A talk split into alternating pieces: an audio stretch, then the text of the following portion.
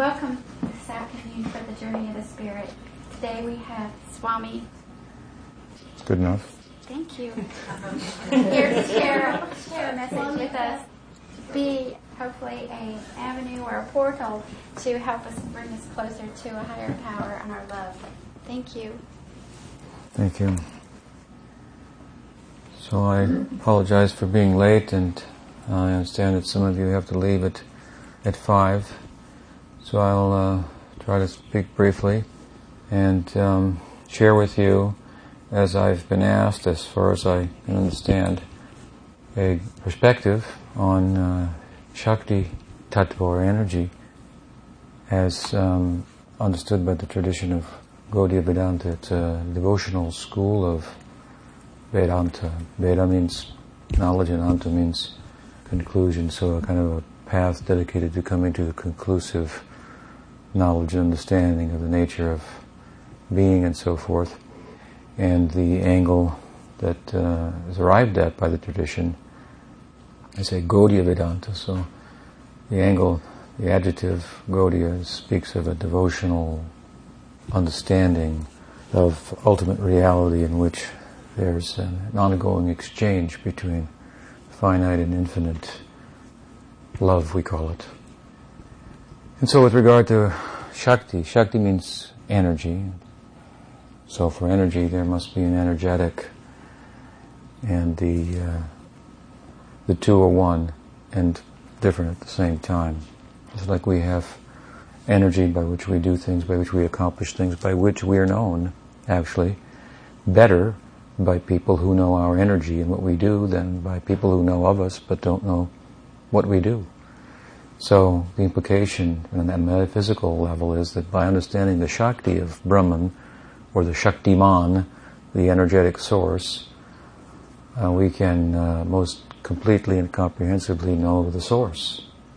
And so, drawing from the Upanishads, our tradition likes to cite a particular aphorism, Parasya Shakti Vishriyate, about the nature of the source, Shaktiman, that Parasya Shakti Vividaya Vishriyate is possessed of innumerable Shaktis. So where will we begin then if we are to try to come to a comprehensive understanding of the nature of being by the methodology of becoming familiar with the absolutes, the energetics energy.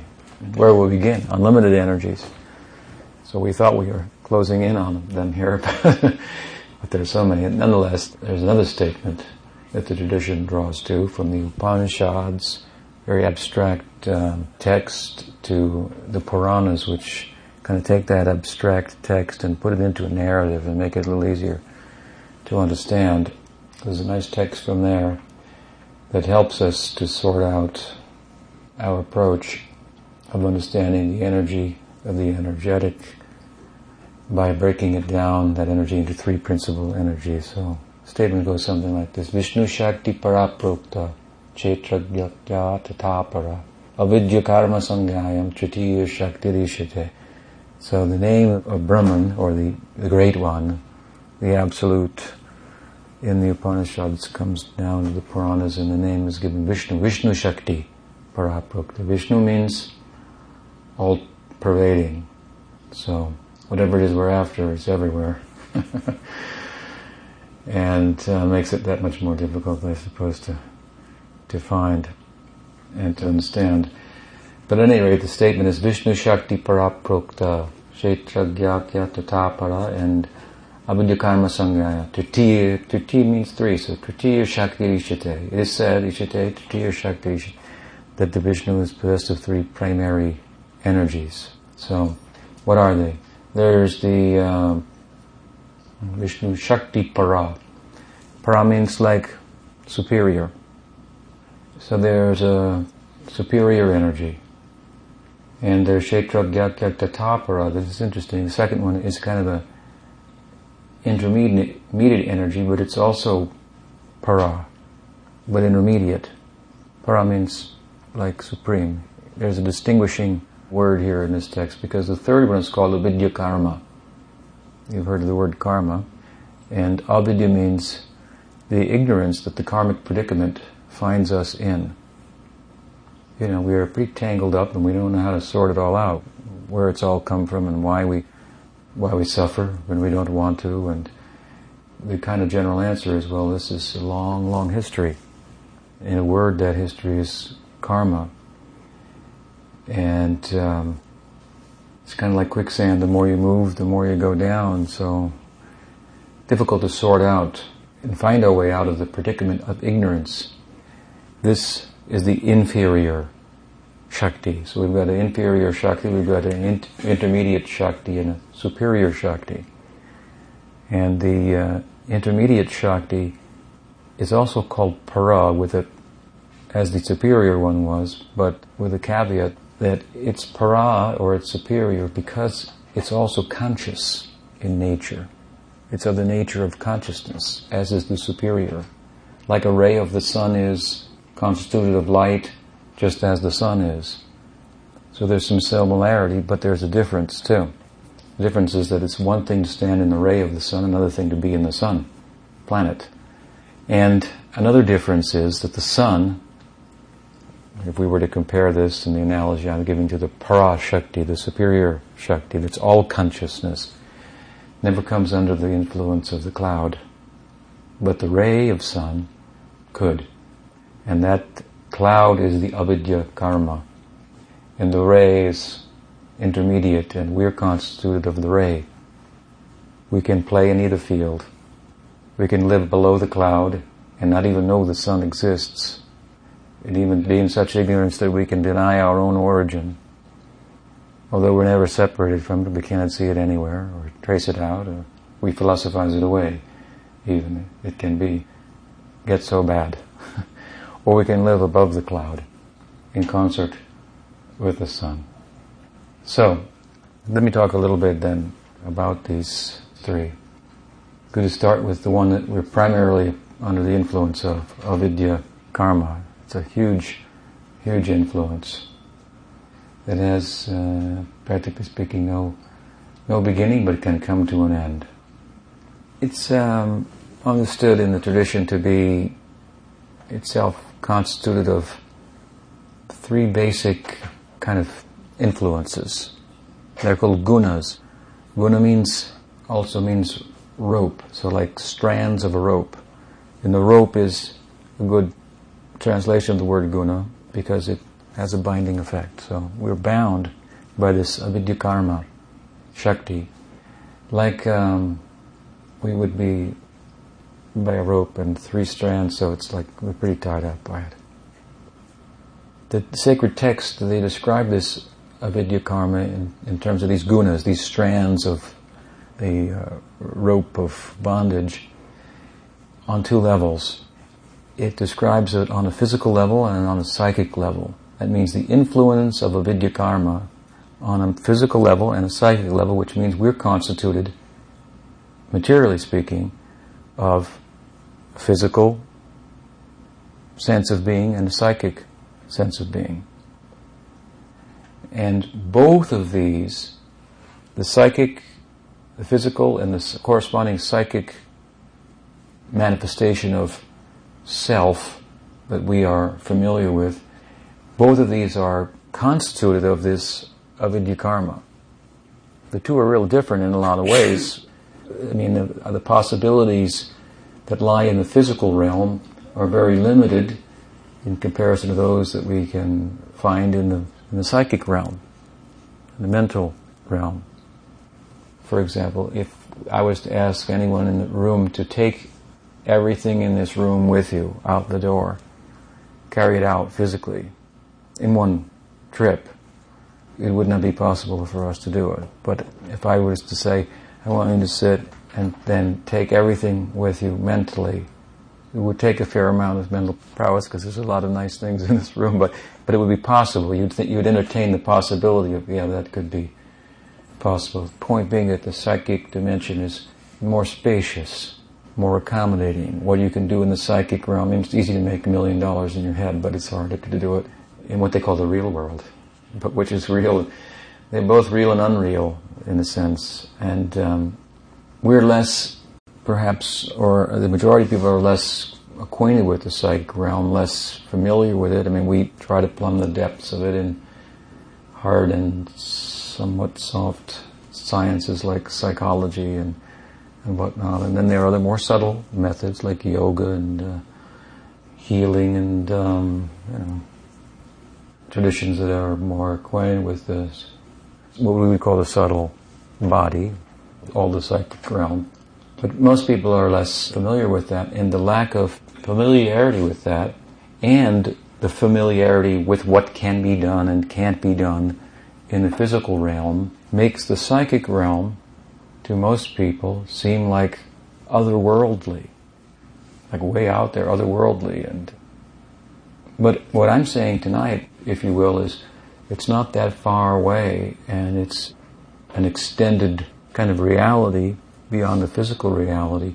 But according to our tradition, it still lies within this lower, inferior Shakti of the Absolute, which as I say, constituted on two levels of a physical and a psychic dimension. And so these strands, these ropes, right, that it's divided into its influences, have an impact both on the physical and on the psychic dimension.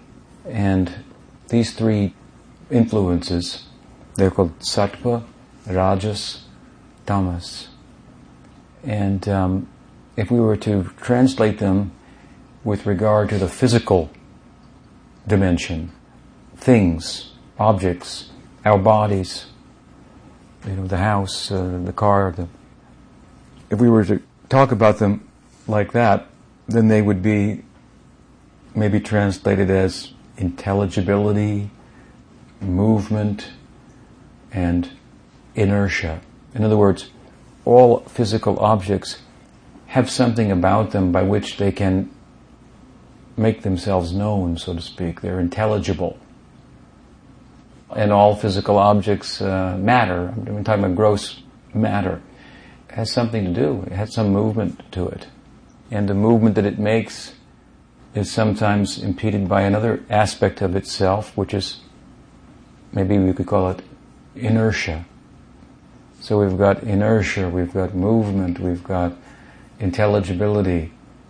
So this is a way in which the sacred text in Hinduism and in our Gaudiya tradition have come to talk about matter, like a scientist would examine closely, and uh, but they take into consideration then this uh, psychic dimension as well, as I say, which in hard science, of course, they wonder if it exists. It's all it can all be reduced. Often it's thought just to to matter, matter being gross physical stuff.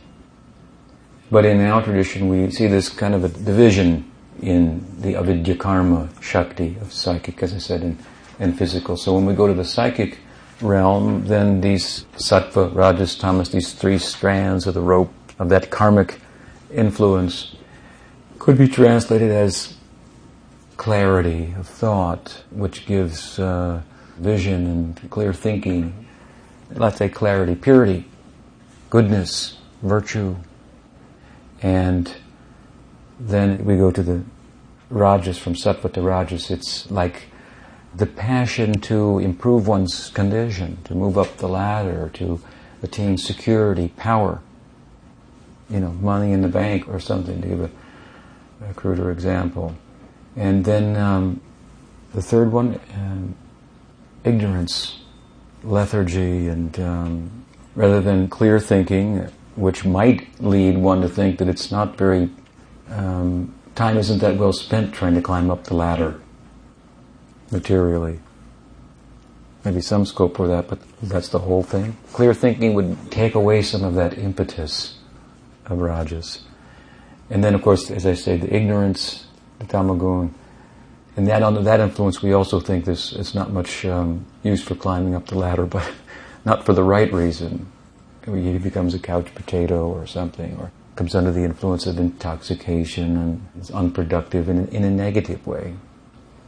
I mean to say there may be a way to be unproductive in a positive way. Like it's said sometimes, don't just sit there, do something. Or it might be said, don't just do something, sit there. Right? and think for a minute, what are you doing? Why? Why are you so busy? And so forth. So these influences then, these threefold influences, these strands or the rope of this avidya karma shakti that affect us physically and psychically, their influence on us brings about different um, desires, which is the kind of the fire that makes the whole show of this avidya karma shakti, which is like a kind of a big machine, go, makes it run. In other words, in and of itself, it's not conscious, and that's why it's not called para, like the other two are, the superior and the intermediate. It's matter. It takes on a life, so to speak, when we plug into it. Just like a car, you know, what is it? It's nothing without the driver, right? I've often said that matter, which is both the psychic and physical aspects of it, as I'm talking about it, its entire manifestation, the question I like to ask is without consciousness, would it matter? Do you understand? so it's consciousness what matters, right? Yeah. Is it life? Exactly, exactly. And so we're a unit of that consciousness. And when we lend our life, and life means, well, it means desire, doesn't it? It means will. Sometimes we talk about free will, but it's, it's really kind of redundant. Is there any will that's, you know, against his will? means he's not doing his will, right? So free will, will, will means, so we're a unit really of, as this parashakti, or intermediate shakti, that's para, that's conscious. We, we're a unit of freedom, really, a unit of will, a unit of desire. But under the influence of avidya karma, then certain desires, our will is influenced and so we have a certain type of desire. And those desires are not in the interest of our experiencing, as we'd like to, the fullness of the freedom that we are a unit of and all the possibilities that exist for us. Thinking about all this, incidentally, is really useful for us and possible in human life. I like to say that that's why in human life it's really interesting to think that in human life we want to do everything that every other species can do practically. We want to fly in the sky. We want to go to the bottom of the ocean. But fish at the bottom of the ocean don't, don't think about flying high in the sky. But there's a reason that we want to do that. But we want to do all those things that every other species can do. That's because in human life, the consciousness, as we evolve as a conscious entity through different conditions of avidya karma, to what we call the human form of life. What happens is it's a great moment because we become aware of the fact that, that we are. It's not that we weren't previously in a less complex form of life, and there's life everywhere. I mean, what's moving the tree or the tortoise or, you know, it's the crystal and making it grow. There's consciousness. We've already concluded that. Without consciousness, it doesn't move. It's just like the TV without a viewer, the car without a driver.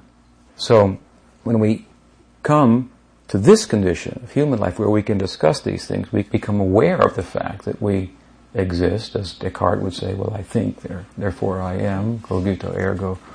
So, I mean, it, you know, it's something along these lines.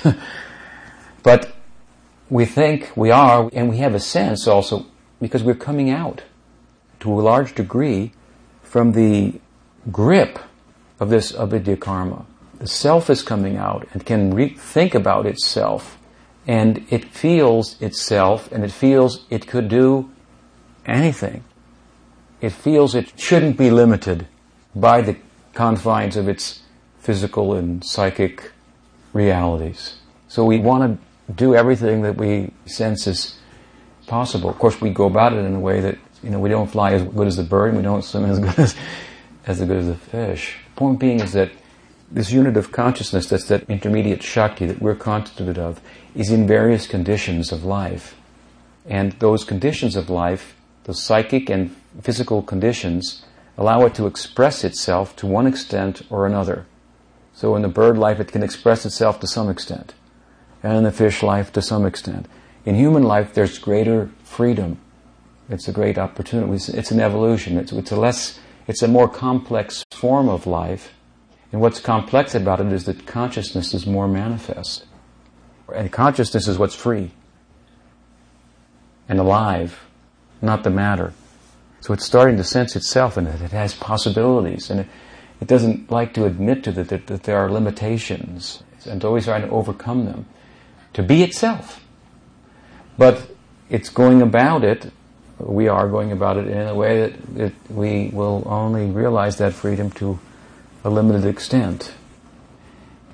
So, a side point, but my main point is that this is the condition of the intermediate Shakti, ourselves, the unit of consciousness, under the influence of that secondary Shakti, avidya karma, is such that certain desires will haunt us, so to speak, overcome us, relative to those strands of the ropes of this Shakti. So one of those influences or desires, to paint it with the broadest brush, is the desire to be virtuous to be good for goodness sake or, or something like that.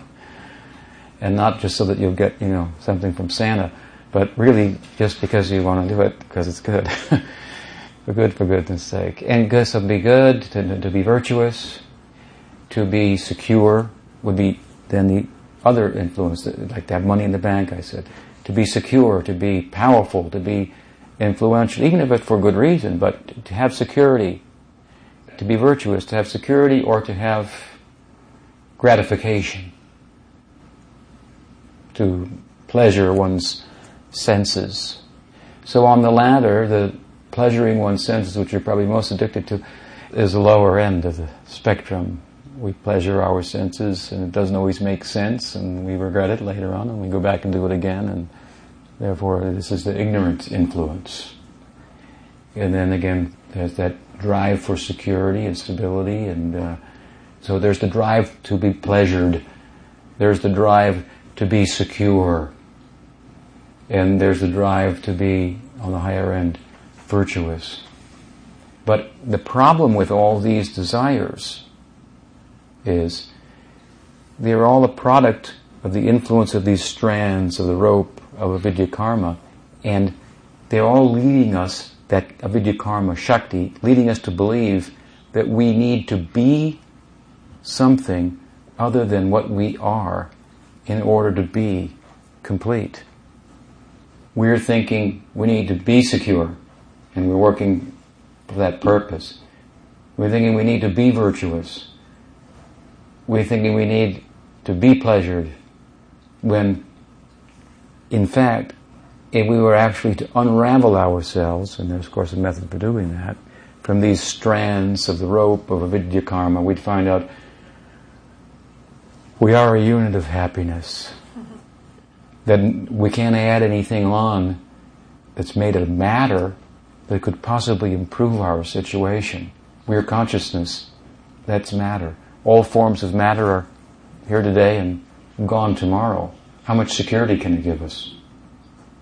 however big the house is, however big the job is, however beautiful the wife is, or husband, or supportive the kids are. I mean, these are all things we do and, and whatnot, but they are here today and they will be gone tomorrow. And if we're looking for real security, we won't find it in that, in an enduring way.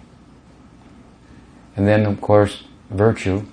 How virtuous can you be? We are all virtuous by nature. And to be virtuous in this world is problematic. To be completely virtuous in a material sense is just, a, you know, it's how do you do it? How do you sort it all out? You're good over here and hurt somebody over there, even if you don't want to, practically. So we're thinking we need to be secure, we need to be pleasured, we need to be virtuous, but we are virtuous by nature. We are secure.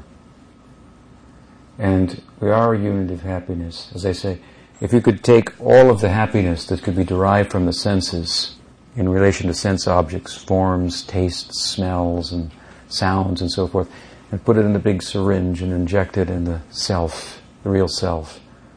All of it anyone could experience, it would, it would be insignificant. As I said, this intermediate Shakti that we're constituted of is consciousness, it's freedom. We're talking about two categorically different things here, matter and consciousness. There's like oil runs on water. that never really mixes. We're moving with this avidya karma shakti. We never really mix with it. We've identified with it, we've energized it, turned on the machine, so to speak, and it's come to take over our lives. Just like someone turns on the TV and it takes over their life. The TV has no life without the viewer, but it can take over the viewer's life. And you got to go and pull your husband away. Come on, come on. You've got a life independent of that TV, or he's stuck there as a couch potato. And what his possibilities are, he's forgotten about his obligations, his duties, his happiness, and potential, and so forth. So we we've kind of like turned on this machine by our identification with it. We're not one with it. We're not this body. We're not this mind. I mean, what is our mind? And what is our personality that's based on body and mind? The body is based on senses. The senses contact the world, so to speak, what's out there, whatever it is. We touch, we taste, we hear, we see, we smell. Impulses are relayed to the mind, which is kind of like the central computer, and it makes decisions. Sankalpa, vikalpa. I like this, I don't like that. That's good, that's bad. That's hot, that's cold. It's happy, that's sad. What's the problem with all of this? The problem is what's good for you may be bad for me, what's happy for you may be sad for me, what's hot for you may be cold for me, so which is it? Is it hot, is it cold, is it good? It's all relative. You're not getting at real conclusive knowledge as to the nature of being. We're getting a filtered experience through the limited and defective instruments of our senses, which can't see perfectly, can't hear perfectly, can't taste perfectly. Why? Because we are the seer. We are the taster. We are the hearer. We are the feeler. We are consciousness. Without us, this ear doesn't hear. This eye doesn't see. Right? It's not that because I can see because I have eyes. The eyes are getting in the way of my seeing. It's not that I can know because I think. Thinking is getting in the way of knowing. What about that? This is like turning whole, everything upside down for us a bit, but that's good actually. We can come out then. We're stuck inside a machine of material nature that we're giving life to, and it's taken on a life as a result of our lending ourselves to it. We've lost sight of our own life. We're within, and the senses are taking us without and interacting with sense objects, and we think we're going to die. It appears in this plane of experience that our existence is threatened, and so we're working hard to secure a life, thinking death is just a thought. It's a big one. And it's just a problem as much as we haven't thought it out. What is the problem? The problem is that the life we've developed for ourselves is one that's based on attachment to things that don't endure. So death is a problem. If you've let go, what's the problem? So, to come out from under this avidya karma shakti, in that pursuit lies unlimited possibility for us. The possibility to be what we are. We don't realize the extent to which we exist. That's why we're busy trying to secure an existence. If we could understand how much easier our life would be. So to taste the self, Sat Chit Ananda, we've got this avidya karma, Shakti. It's Asat Achit Nirananda. Asat means it's not real and that it's here today and gone tomorrow. There's existence here, but it's like we don't sometimes consider our dreams so seriously because things just change real fast. And, well, they just last a little longer in the waking state, that's all. That's all. But they're just as transient. And now we all say it in common English parlance, here today, gone tomorrow, but we don't think about it. So we're seeking enduring happiness in relation to things that don't endure. You think you'll be successful then in your pursuit? No. We have to seek ourselves. We have to look within. And this way we can end the death problem material nature or the avidya karma shakti is, I said, asat. Sat means existence, real. It's unreal, it's illusory. Here today and gone tomorrow. Asat, achit. There's some knowledge in it, but it's false knowledge, it's misleading. The knowledge of material existence. After all, What is the knowledge of material existence? For the longest time, they thought the earth was the center of everything. Copernicus came along, gave a different idea, right? And people realized after some time we were functioning on a completely wrong premise and we were calling it knowledge. And this kind of thing is found out all the time. Today cholesterol is bad, tomorrow it'll be good for you. you don't know. right? So there's some kind of semblance of existence here. There's some kind of semblance of knowledge. But from the broader perspective, it's a non-enduring existence. And the knowledge could just as well be ignorance when looked at from another angle of vision. And how about the ananda, the joy? I said it's asat, achit, and it's nirananda. Ananda means joy. Nir means like nirvan, like without. It's without happiness. In fact, the happiness of attachment to sense objects is the beginning of our suffering, of our pain. You think about it. In the Gita, you know Bhagavad Gita, famous Hindu text, Sri Krishna says a really nice thing. He kind of sums up this avidya karma shakti in two words. He says, Dukkalayam ashashvatam. Dukkalayam means it says it's full of misery. And the answer comes back, well, but I like it. You say it's full of misery, but I like it. And he says, well, ashashvatam. You can't keep it. The more you like it, the worse it is. Do you follow? The more you like something that you can't keep, the more of a problem that you've got. The bigger the, the crash you're going to meet with. So this is the problem to pursue ourselves, the fullness of ourselves in relation to the machine of matter. It's like it's like a virtual reality, you know, this computer thing. It's getting to be a big thing. People are telling people get addicted to computer games and they live inside there and so forth. And it's a little scary, but it's kind of like what the influence of this avidya karma shakti is. We're in that kind of a virtual reality we're running the whole thing and we projected ourselves into it, and all the problems with it appear to be our problems, like transience and non existence and fear and, uh, and need and so forth. They don't really exist for us. We are para, like that superior Shakti. We're intermediate, but we're like it, para, because we are a constituted of consciousness. We can exist beneath the cloud of avidya karma, or we can come to the other side and live in connection with the sun. So, how to do that then, right? Of course, different people will philosophize about it in different ways and, and whatnot, but our particular sadhya or ideal, if we were to compare the Brahman, the great, or Vishnu, I like, to the sun, we say the sun has rays, use this analogy, which we'd be constituted of. It produces a cloud, also never comes under its influence. We won't go into the reasons why the cloud and everything. It's there. We don't have to figure out why at the moment. We can be sure that it's there and we're under its influence and we should do something about it. But in the sun itself, there's a kind of an internal Shakti. The sun is like exploding like in a nuclear way. Just really, you know, like there's a big thing going on up there inside the sun. It's like, it's not just sitting there still. It's erupting. And just to think about it is like, wow. We are so unlike light under the influence of the Savidya Karma Shakti that it's hard to think of living in a nuclear, you know, explosion and being happy about it. But as we come out from underneath the influence of matter and start to understand ourselves as a ray of light, then we start to identify with the sun more than with the cloud there's a likeness to us in the sun which gives us the possibility to start to understand what life in the sun, I'm just using an analogy, of course, is like. It's all these explosions, but what we call it is lila. Lila. I'll give you a contrast. Lila means play, divine play, and karma means work, like prison work, like brick breaking, something like that. So under the avidya karma, we're just like carrying bricks. There's no meaning to it.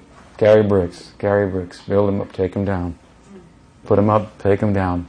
We're kind of in an incarcerated state. We've taken, and we owe. This is karma. After all, under the influence of the Savidya karma, we have to be exploiters because we don't know how full we are. We're thinking we need to secure our existence, right? We're not feeling happiness because we identify with matter where there is no happiness inherently in it. So we're trying to get happiness from matter, so we're taking from this machine of material nature, and it has an output that comes back, a reaction. That's karma. So I owe, I owe, so off to work I go. They say this is our predicament in materialism. We've taken, we owe. We are they're hunters and hunted. We all live in this like not so sovereign domain of the world of our mind. My good is your bad, my happy is your sad. We're at odds with one another. There's only so much to take, and this is not a pretty, it's unbecoming, actually, for us to be in such a situation. Come out from the mind, the limitations, even of the psychic dimension, as vast as it is compared to the physical dimension, it's limited. To come out from that. To come out from that, then free from that influence is part of the solution as we see it in our tradition. To remove the negative influence but then we want to have union with the sun. As we come out, then the prospect of doing that becomes more understandable and more attractive. Because we're no longer under the cloud identified with matter, we're, we come from there. We're, we're, we're consciousness too. So lila is different from karma. That karma is obligatory. You've sown, and now you're reaping the result. You're attached, so you've taken, and now you owe. Nature wants it's satisfaction. And Leela is movement also.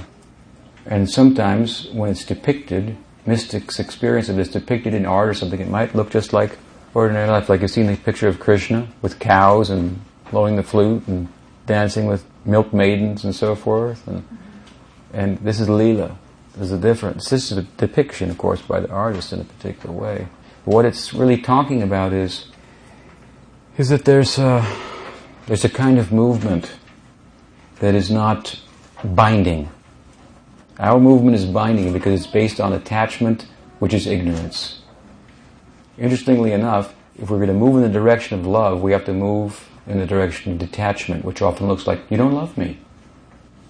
You're letting me go, or, or whatever it may be. But we're letting you go so that you can better be yourself, actually, and uh, I can be myself also, what, what I really am. So detachment is kind of like abstract love. It comes from knowledge, because if you have knowledge that things are here today and gone tomorrow, and you want enduring happiness, you're not going to, intelligent, knowledgeable person is not going to look for it, enduring happiness in relation to things that don't endure. So detachment is a concomitant of knowledge. And it's the kind of the first phase of love, no longer taking. And as we become detached, in the context of bhakti, which we cultivate, with an ideal to enter into the lila, then there's a life of play, so to speak, that is not exploitive, that's not based on attachment. Now, I want to just make a, a short point here to conclude because we don't have much time for everybody to stay. Some philosophers will reason that our movement in relation to matter is a problem. It's the karma that we're accumulating and it's keeping us in debt and so forth. And they reason well. And therefore they say that if you move, you must not be full. You must not be complete. If you're full and satisfied, why move? Therefore they conclude that ultimate spirituality must be still, peaceful, shanti, shanti, shanti. And they also conclude that difference, variety, is a result of the mind making judgments on the world, calling it hot, calling it cold, calling it happy, calling it sad, calling it fat, calling it thin, tall, short, black, white, whatever. These are all mental projections on the environment. And in fact, because this variety is all mental perception, ultimate reality is without variety. And that we are all one. We're not different. We're all one. We're all one pulsating consciousness. There's a lot of wisdom to that. But in our tradition of Vedanta, we go a little further with it. We say there's some a lot of truth to that. But if you're really full, then you have no need to move, right? But you might move anyway. What do we call that? We call that celebration. Leela. Leela, you got it. Exactly. So full. Mm. And Krishna is dancing.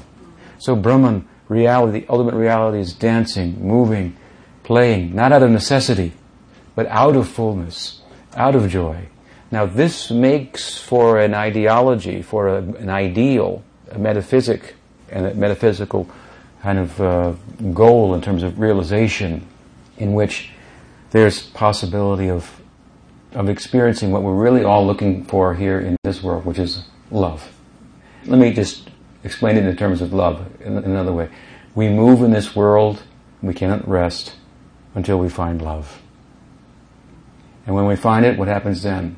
We start moving again, but in a different way, right? So love has a movement of its own. It doesn't let you just sit quietly. it's like a roller coaster, but you can't get off. So this is a kind of idea of ultimate reality that's very exciting. Lila, it's dynamic. And it means also that although we are all one, we're not different as we perceive ourselves to be based on the mind. Still, and we're, we're one, we're all consciousness, we're at the same time individuals, individual units of consciousness, all of which have a relationship with the supreme reservoir of consciousness. And the interaction between ourselves and that supreme consciousness is a result of coming under the influence of that parashakti. I said there were three shaktis the secondary or inferior, the intermediate, that we're constituted of, and the superior. So coming under the Shakti, the nuclear explosions in the sun, so to speak, acquaints us with the sun, the life of the sun, so to speak. And so this possibility of unifying with the absolute is a dynamic unification. What I mean to say, like if two people, if you and I are in love, then you and I become one, we become we we is one, but it's not just one, is it? it's we. It's a dynamic one. My mind becomes yours, your mind becomes mine. Something like that. So this is our ideal. This is our goal. It's a very, uh, it's kind of like saying the material existence, which is our movement under the influence of the avidya karma, is so different from the ultimate reality that it's similar. There's actually there's some similarity. Like if you go far enough left, you end up you know right. And like monkeys in the jungle look like sadhus, you know, saints. They only eat fruits and don't hardly wear any clothes, but they're, they're quite a bit different actually at the same time. So the material existence is kind of like a reflection, a kind of distortion, so to speak, of ultimate reality. And here we are, we're functioning in one, in a distortion, some philosophers say, well, move away from the distortion and just be. We say, no, go further. There's another side to it. And everything that you want now, you can have when it's properly centered, when you are desire. What desire means movement, right? So desire in relation to Bhagawan, in relation to Vishnu, in relation to the Absolute, now allows us to enter into the life of Leela. It allows the, the finite unit of consciousness to come so close to the infinite reservoir of consciousness through the force of love in a kind of like yoga that we cultivate. It's a yoga of love, bhakti, devotion, sacrifice, love. The whole idea is it's a, a love yoga.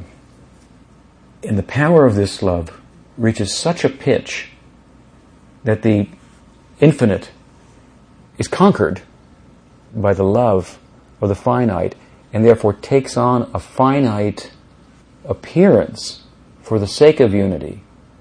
What I mean by that is, if the finite comes close to the infinite, it's kind of repelled. Like, oh my God, I'm coming close to the infinite. What is infinite? If I was to tell you I'm God, I'm not. But if I was and I could convince you, you might go, oh my God, whoa.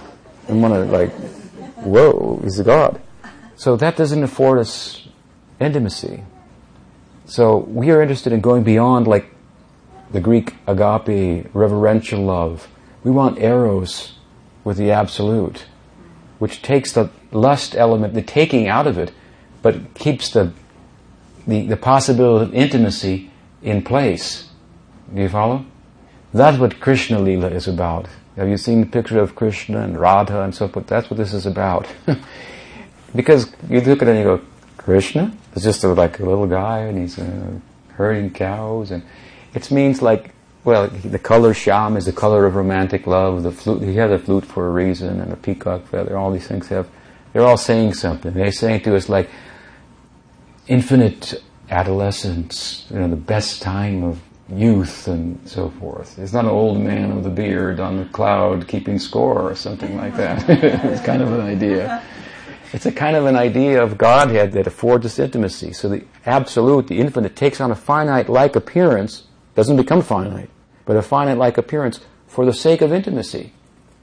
And actually what's happening is the force of the love of the devotee under the influence of this parashakti, rather than the avidya karma shakti, superior energy, superior shakti. The influence of the love of that devotee transforms the absolute into a form, so to speak, that, that he can relate with in intimacy just like you could with your children, with your, you know, or you try to with your, your lover or your friend and so forth. So again, it's a kind of um, take eros and take, take the selfishness out of it by directing it to the absolute. And the main course way we do that in our tradition is through the power of name and chanting. You know, we do a lot of chanting. It's a little late for that now. It's just about a couple minutes after five o'clock, and I appreciate those of you who had to go at this time for staying. Thank you very much. Any question? And please feel free to go now if, if you have to. That was my short version. yes. I also wanted to put this out to go towards your monastery. Thank you. Thank you very much. Any question, any comment, any advice, I'm open. You have a gathering like this monthly, weekly, or? Monthly. I've been doing it monthly. Very nice. It's your home, right? It is. Is it always at your home? Yes. Okay. It didn't used to be. It used to be in Greensboro Mhm. at the at art gallery. Where are you all coming from? I have a monastery in Northern California, a couple hours north of San Francisco. Is my main base there. What's the name of it? It's called Audarya. It's a Sanskrit word. Audarya, i- implication of the word is something like this. It describes the kind of magnanimity and outreach that comes from reaching deeply within. How do you spell it? A-U-D-A-R-Y-A. A-U-D-A-R-Y-A. Audarya. Thank you again. And good night. Drive safely. Namaste. I have a question. Yes. Every religion have the way, like a body image, how to uh, show the respect. What about in yours? How to show respect? Yeah, like I'm from Thailand, which is a Buddhist. So when I show the respect to the monk, I have to do this and I have to bow my head. Same. Same thing, because that's based on the Buddhist too, right? In India. Yeah. Well, Buddhism comes from Hinduism, Yes. so they took some things with them. Quite a lot. yeah, that's right. Yeah, I've been a Zen student for, we'll call it quite a long time, so I don't have to come up with a number.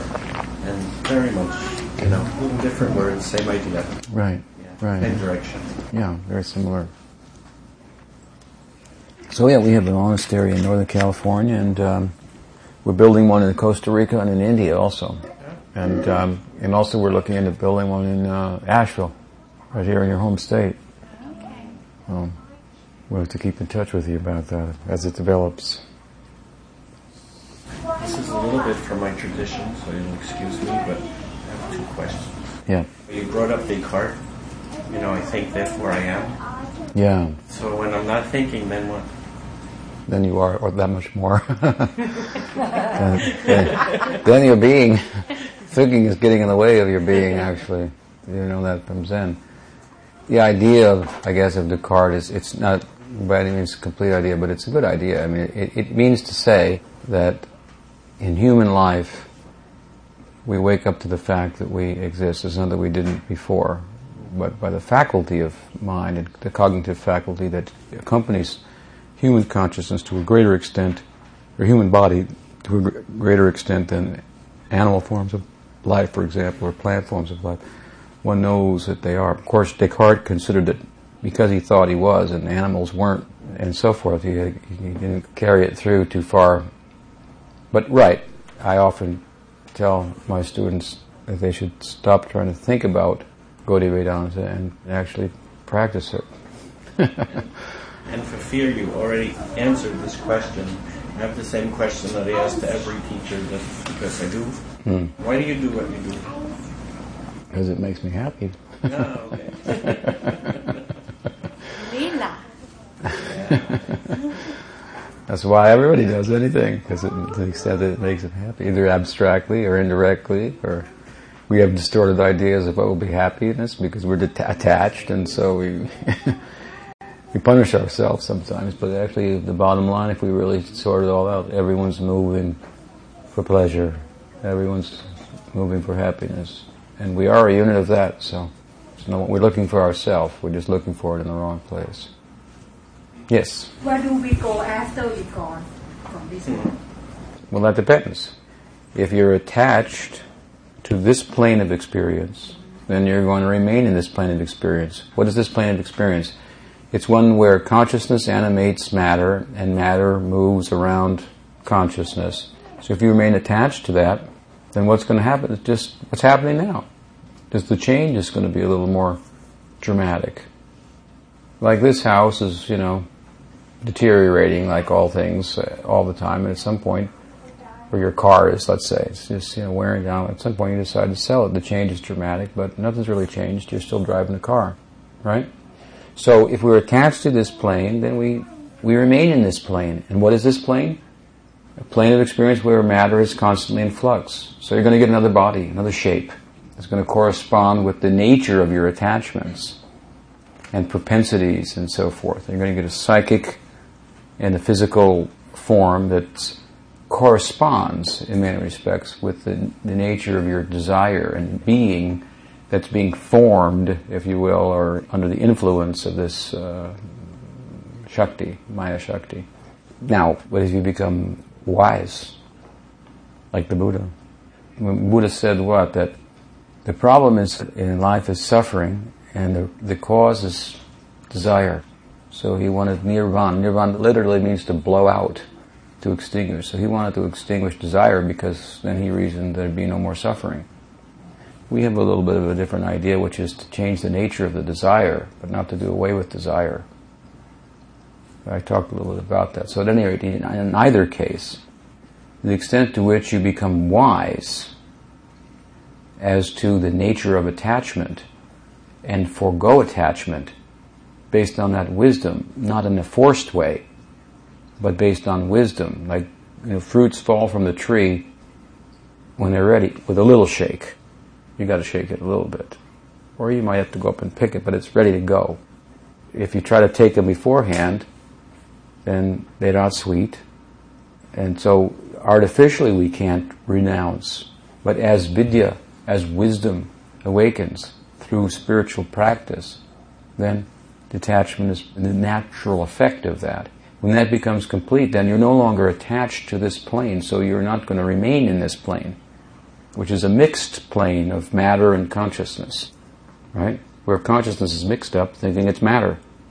You're going to come to a plane of where the influence of matter doesn't, well, it doesn't have an influence. So we call that enlightened life. Now you, we understand in our tradition that there are different degrees of penetration into transcendence.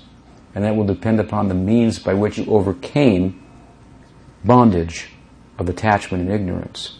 There may be different ways to go about it. So there are different wisdom traditions. There's Zen Buddhism. There's, uh, you know, uh, Pure Land Buddhism. There's uh, Tibetan Buddhism. There's Advaita Vedanta. There's Vishishta Dvaita Hinduism, Vedanta. There's Gaudiya Vedanta, which is our tradition, and so forth. All of these have a similar sadhya or goal that is transcendent to the ignorance of attachment, which causes rebirth. That ignorance causes rebirth. It's a cycle. Birth and rebirth, birth and rebirth. It's a problem. They've all identified that problem. And they're all different sadhanas or methods to overcome the problem. But the type of method by which you overcome the problem will determine the extent to which you become acquainted with the nature of transcendence or enter into it.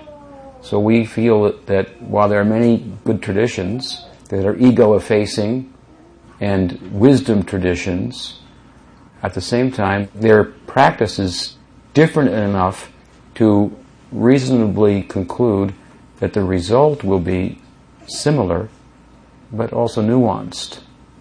So there's different possibilities in transcendence. Our ideal is, like I said, lila.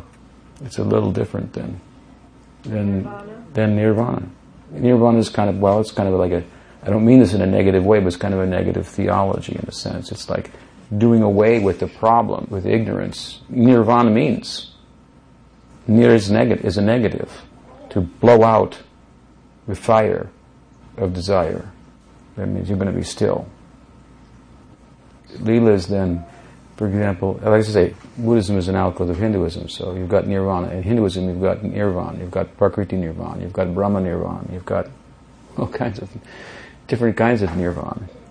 Our ideal is, we call it prem, love.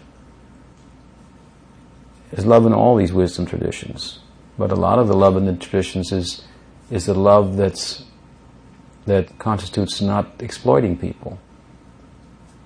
If I love you, I'm not going to exploit you, but it doesn't have a lot of positive content, does it? Take compassion.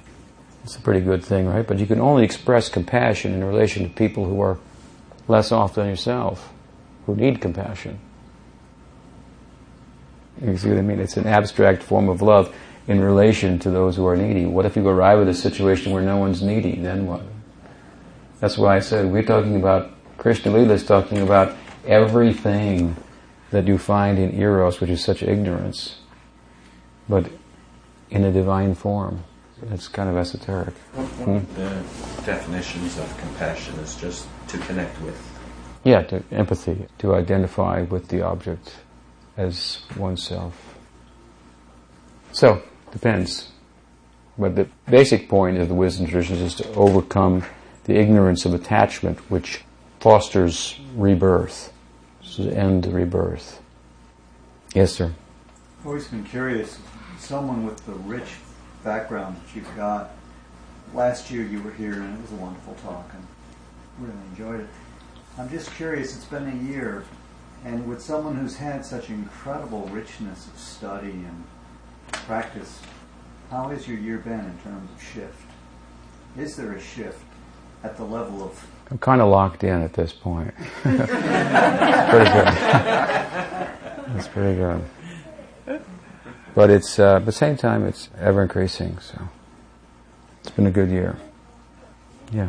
So, in your tradition, and you chant the name of Krishna, Yeah, we do. and that just by chanting, I'm, I'm just coming to understanding this because I, I don't really Sure. have much background in it, but I went to a, um, well, I don't know what you call them, a service. Mm-hmm. Yeah. Yeah. To Archie's or you went to? Yes, went to Archie's. And they were chanting there. You went, Yeah, went to we- a Gita class or when? when I went to a Gita class. Oh, Okay, yeah. And then we, she gave me some beads, and Mm-hmm. I had to say Hare Krishna, Hare Krishna, Krishna Krishna, Hare Hare, Hare Rama, Hare Rama, over and over and over and over and over and over and over again. She was getting really fast. I was trying to keep up with her. But, you know, why the repetition? As I was doing it, I was getting a sense that, um, you know, at first I was just chanting these words, you know, Mhm. and then as I was doing it, I was understanding what was happening inside of my mouth and, you know, and kind of feeling this, this spirally kind of thing happening Mhm. in my energy and so.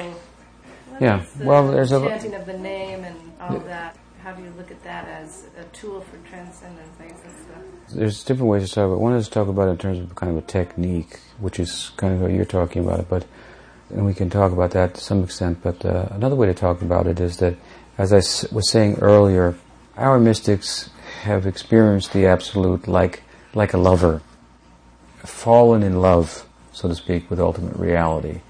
Like if you take, for example, let's say Christ is a manifestation of divinity that represents extreme uh, sacrifice. The Buddha is the face of wisdom, of divinity.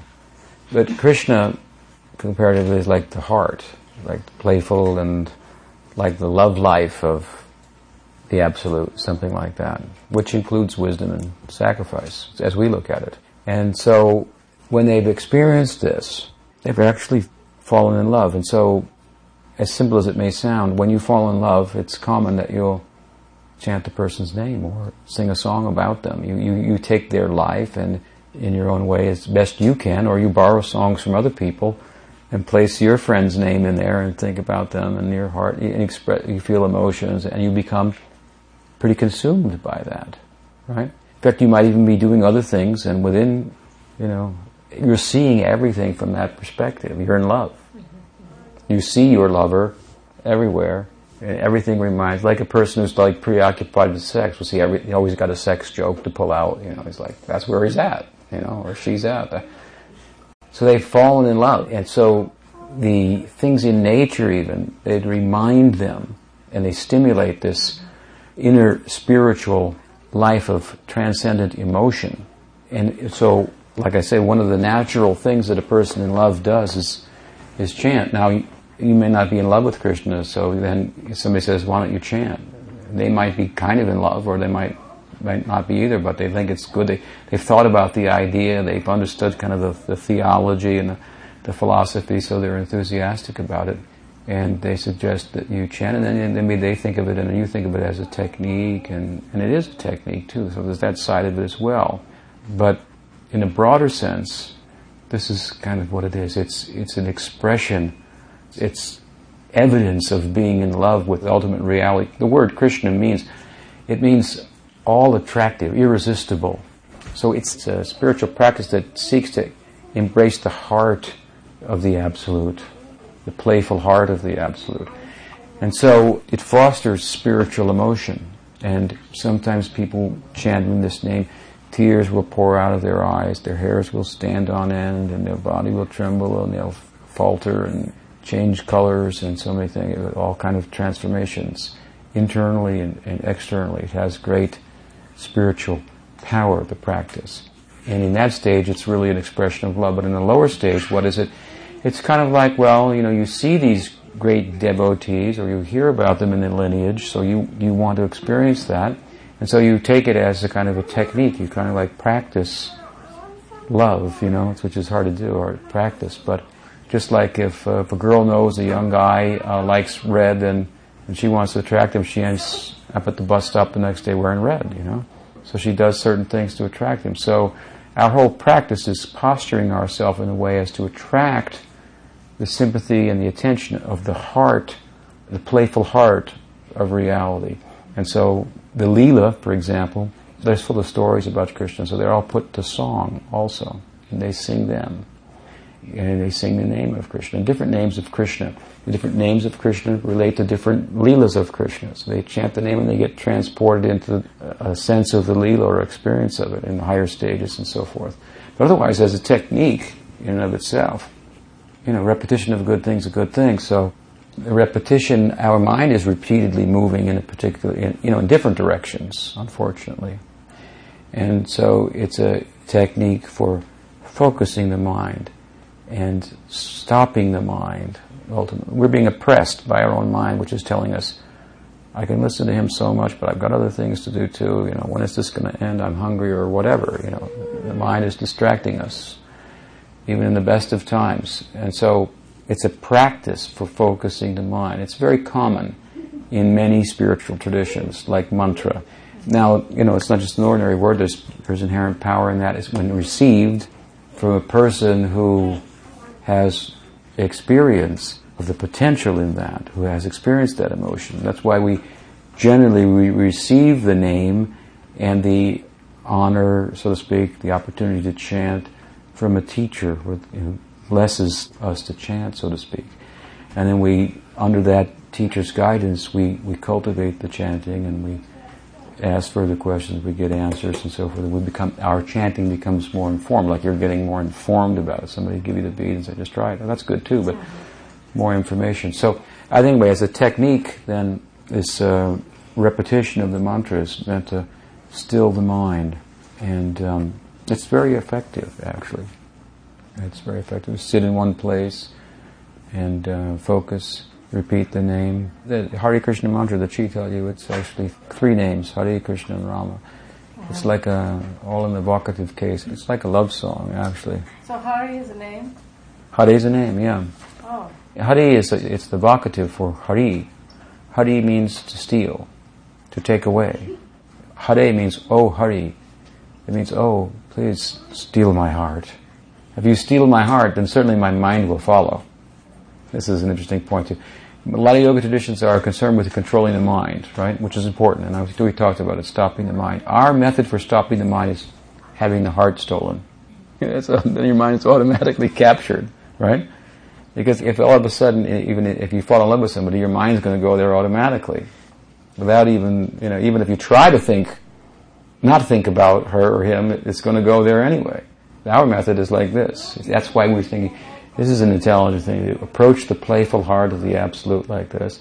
We have potential for our heart to be completely captured, just like a young girl's heart would be captured by a young boy. Then our mind will automatically be controlled. Our senses will automatically be controlled. This is a very interesting kind of approach. So the name of Krishna has that capacity because it's going to attract the attention of this aspect of divinity, of the absolute, to us. It has the power to take our heart and make us fall in love.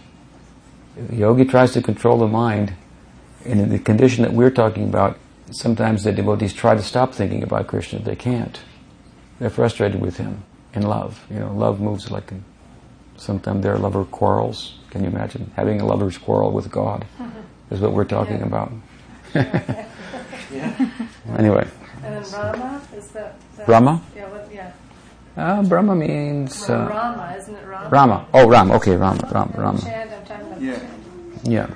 There's a couple of different ways of translating it. This is one way. Hari means, oh Hari. And Rama means Ram, Ramiti. It means, it speaks of romantic love, actually. Ram, Ramana. It's like talking to God as if he were a lover, something like that. Rama. Another way it's understood by different devotees with different spiritual emotion, it means uh, like um, it indicates great spiritual strength. So it's kind of also an appeal for spiritual strength. And Krishna means Krishna. It means like irresistible, like a kind of like a playboy or something. It's just like he's so handsome, so charming. Krishna, all attractive, irresistible. This is what it means. Uh, in Hare also means in the Bhakti also indicates Radha. It can also be looked at in that way. So Krishna and Radha. Radha means is the life of Krishna. Radha embodies the kind of love that makes the absolute into Krishna, who's like fallen in love. If you catch God when he's fallen in love, then you got him when he's down. You see, then he's at his weak moment. Something like that. It's a complex theology, but keep chanting. Anyway, I thank you all very much, and uh, you had good questions. And now I guess we have a couple more hours to travel. Is it from here? So uh, we should be on our way. So again, thank you very much.